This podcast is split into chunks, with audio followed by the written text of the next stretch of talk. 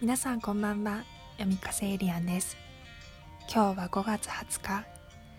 5月20日520は中国で我愛你、I love you というふうに読むことができるので、恋人が過ごすイベントデーになっています。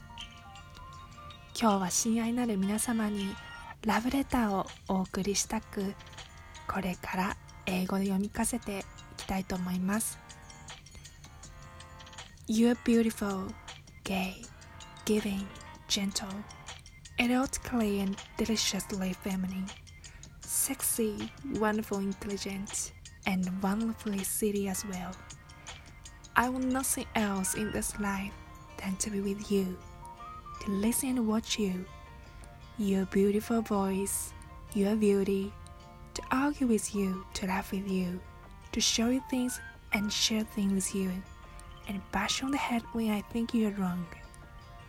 I have met 1,000 animals and seen 1,000 wonderful things. All this I would gladly have forgone for the sake of 1 minute of your company.